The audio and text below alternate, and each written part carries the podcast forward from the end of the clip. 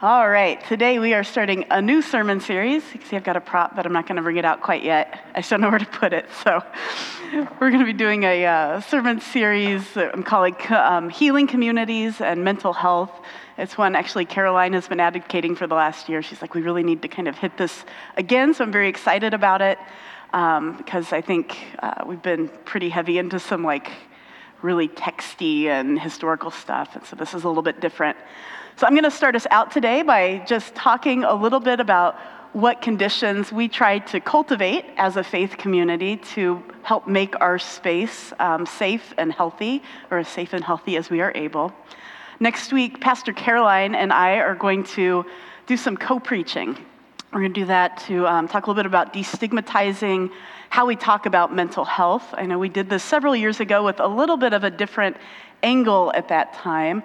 Um, but we're going to be hitting some different aspects of trying to just model openly about how we talk about different things that we've experienced in our own mental health journeys, talking about what's been beneficial for us, hit on some of those um, those areas that can be a little trickier to talk about, like what's the difference between like some mental health symptoms like psychosis and hearing God, and like how do those things intersect? And have there been people who have looked at that and talked about that and thought about it? And there are, and so some of that um, I think will be really interesting. When we did it a few years ago, I think it was really helpful for people. The following Sunday after that, my wife Rachel who is a licensed clinical therapist, is going to be talking about resilience. So I'm really excited about that. She wanted me to be very clear with the congregation that she's not being paid for that. She said, it's not nepotism. um, I mean, I don't think it's, a, I think she's preached once in nine years, and she is a speaker in her own right, and her, one of her specialties is the intersection of faith and resilience. She wrote a book on it. So I think that'll be something that we'll be able to benefit from some of the work that she's done. We're gone over Memorial Weekend. We'll be up north, but our Fearless Board President, Lisa Ruby, is going to preach. And I don't know if it'll be about mental health and healing communities, but it might be.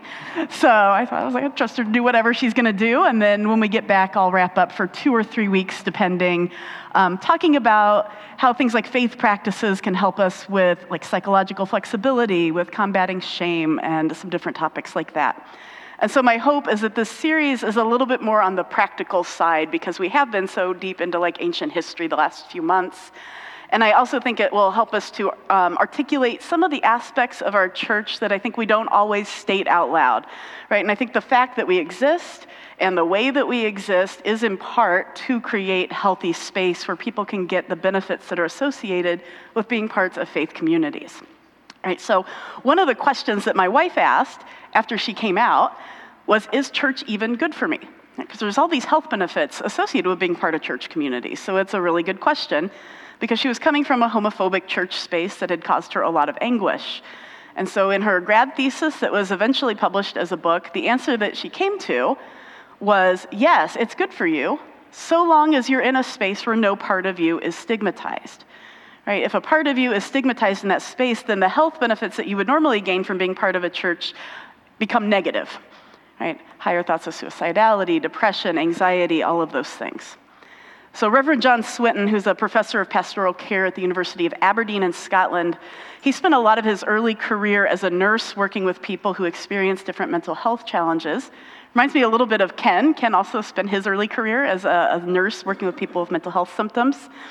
Um, he says this He says, stigma is one of the most destructive aspects of living with unconventional mental health experiences and one of the most painful experiences that people have to endure.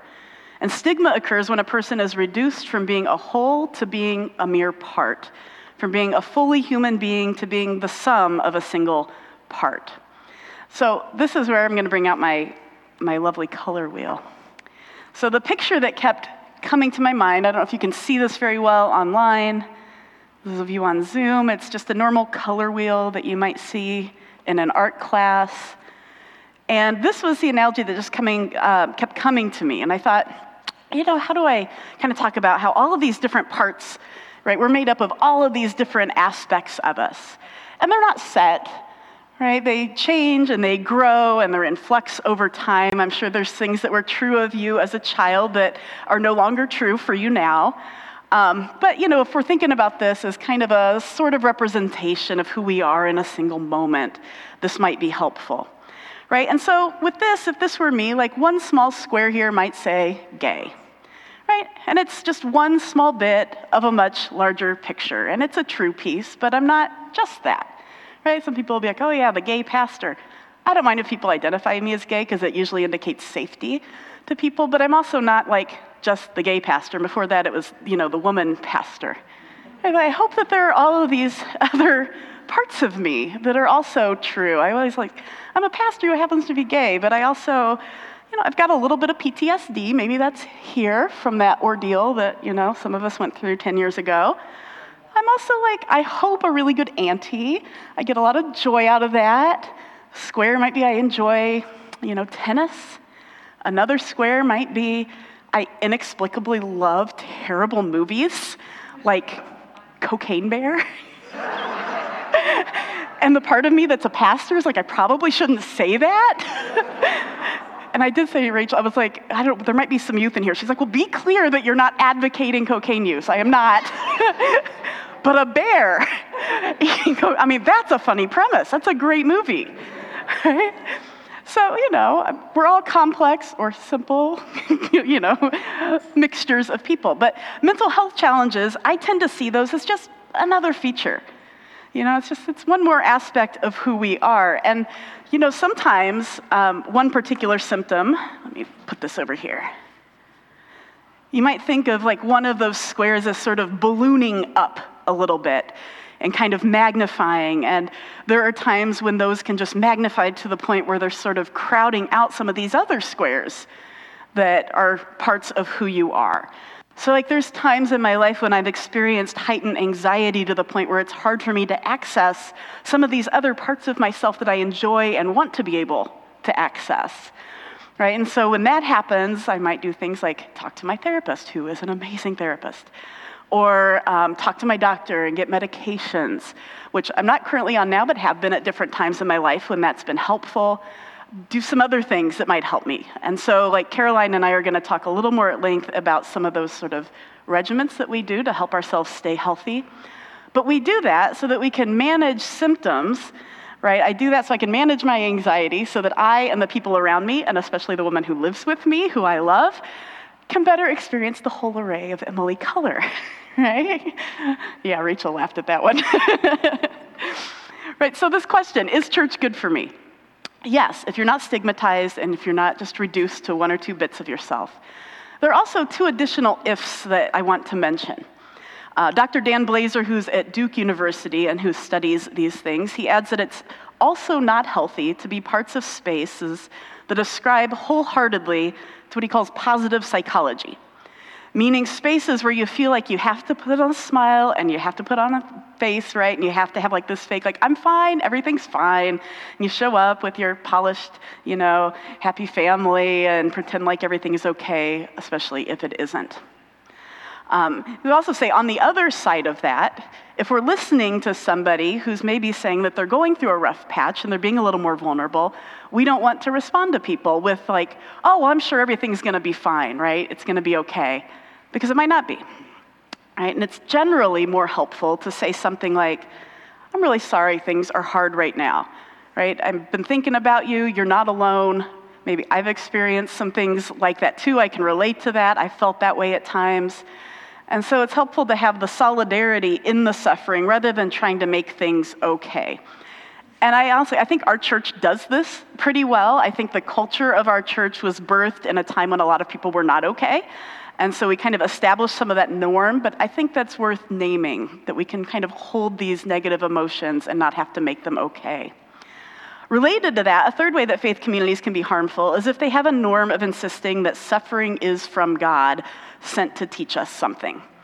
Right? And that generally is not helpful for people because sometimes suffering is just suffering, and there is no good answer to why, no matter what somebody tries to sell you. Right? Sometimes suffering just is. And I wanted to add a little bit of nuance to that. I do think that sometimes it can be helpful to take experiences of suffering and reframe them to give them some meaning. And that that can be empowering for some people in certain situations and can help with their healing process, even though it's perfectly okay to not make meaning of it.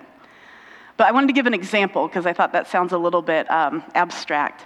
And so I thought maybe if you're in recovery and maybe you notice that you've been able to deal with some things um, within the context of the recovery community that you might not have been able to address in the same way if you hadn't been in recovery right? That doesn't mean that your pain hasn't been real on that journey and it doesn't mean that god like set you up on that journey in order to suffer to get you there but more like that god was able to help bring something good out of the difficulties that you've faced.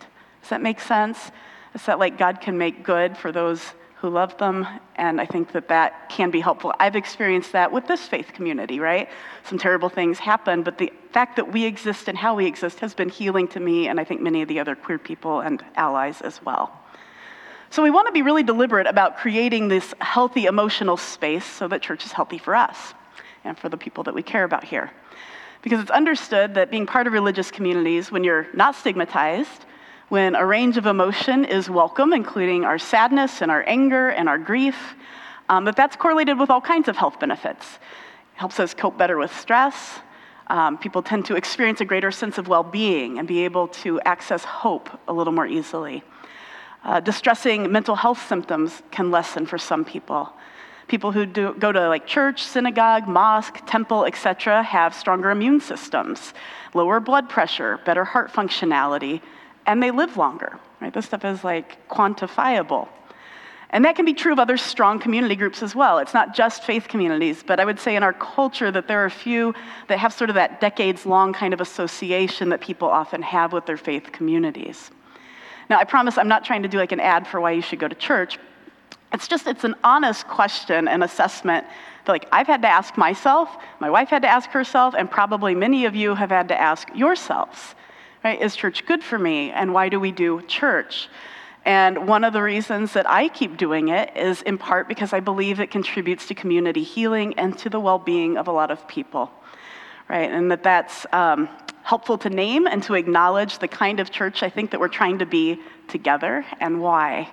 And I think we don't do this perfectly because I'm not perfect and you're not perfect and we're all humans here, but that's, that's sort of the stated goal. Um, it's to create this space where we can be who we are without having to subscribe to fake happiness or to pretend like part of us doesn't exist or to sign our names on a list of things that we might not actually believe in order to belong. And so I'm far more concerned with the fact that we would have safe space that's built around these shared stories and rituals and values that help us in being well in a holistic sense. And that includes being spiritually well. That means having a healthy view of God and having emotional space in that relationship with the divine, and that's part of holistic health. So, I've got a few other things here that can help create um, this space to be a more healing community. The first thing that we can do together is we can make it a place where we can tell our stories and be known and accepted and supported. Right? So, it's a place where we can build relationships, where we can share those stories with the people who have earned the right to hear them, and vice versa. Right? With people who have earned the right to hear them. And I think that's an important point in a sermon uh, series that's going to be dealing or focused a little bit more on mental health. Right? We want to destigmatize mental health challenges, and Caroline and I are going to talk very openly next week. But I think it's important to say you don't have to talk openly about your own mental health challenges if you don't want to or if you don't feel safe to do that. Right? Caroline and I have a lot of equity with a lot of you that's been built over many, many years she and I have a lot of trust built with each other. We feel really secure in our belonging as leaders in this space. And so we're not like trying to create a space in doing this where like everybody feels like they need to tell everybody about themselves like immediately. I think that kind of can create a false intimacy. But what we're trying to do is just make room for um, like safe norms to exist in the community where relationships can develop, where you can share if you want once you've built those relationships.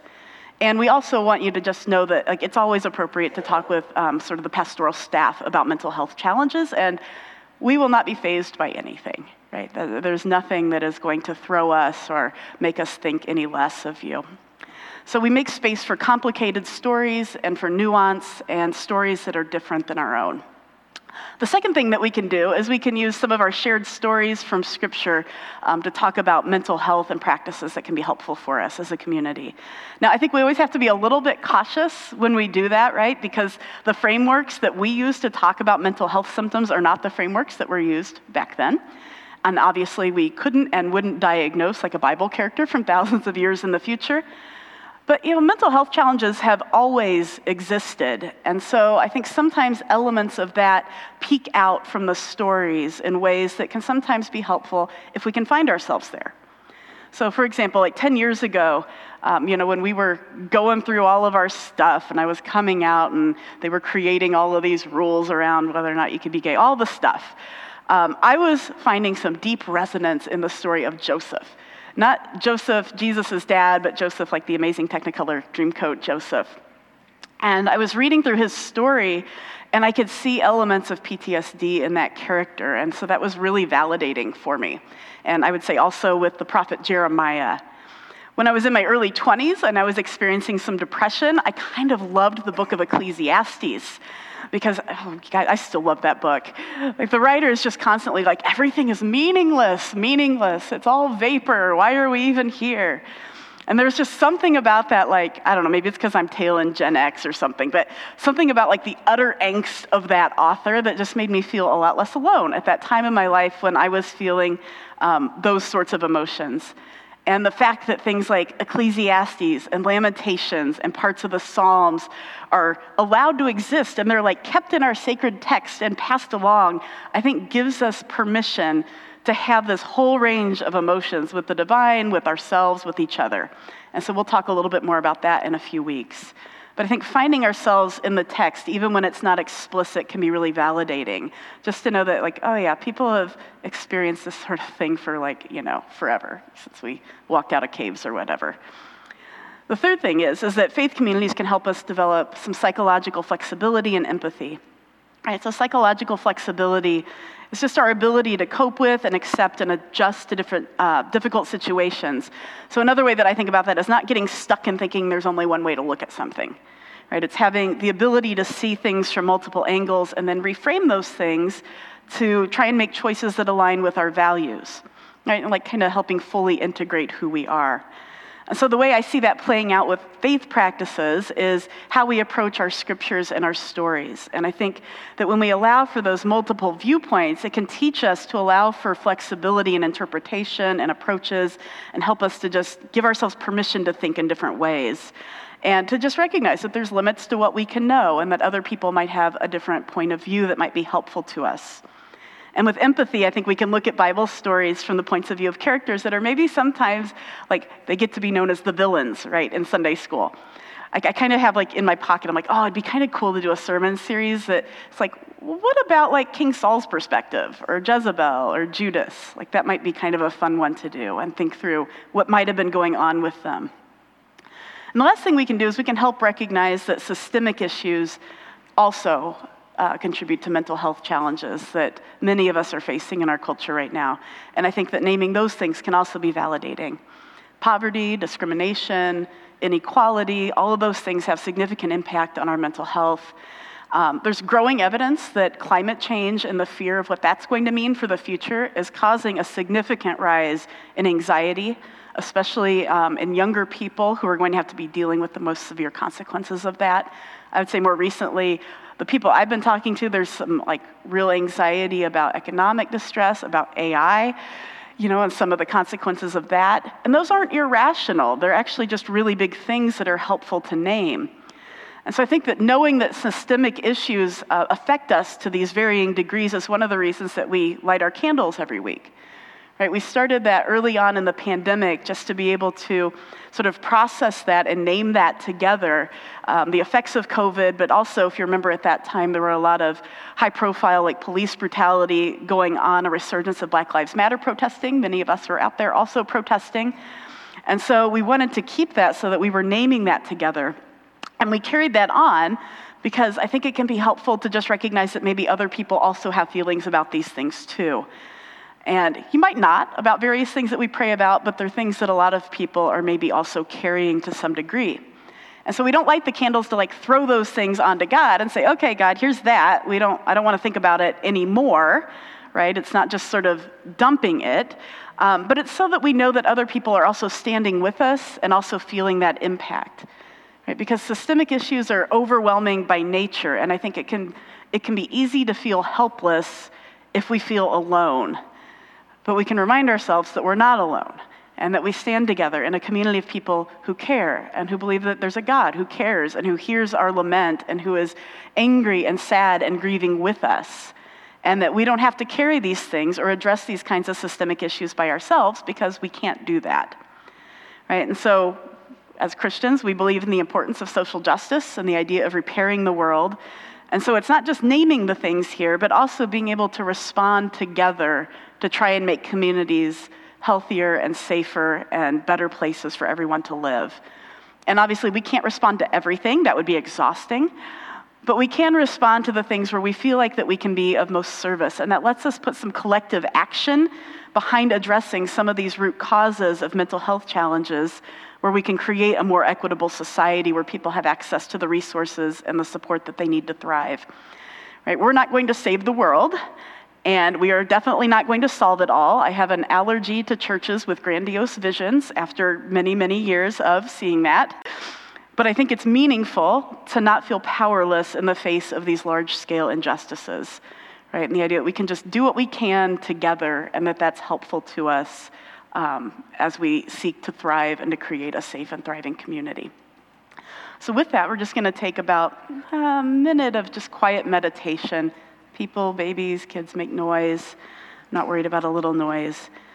I thought as we, we kind of created a framework for where we're going to be going and some things we're going to be talking about, just make some space for the Holy Spirit to bring some comfort or um, space to lay anything that you're concerned about before God. I'll let you know when that time is up. Come, Holy Spirit.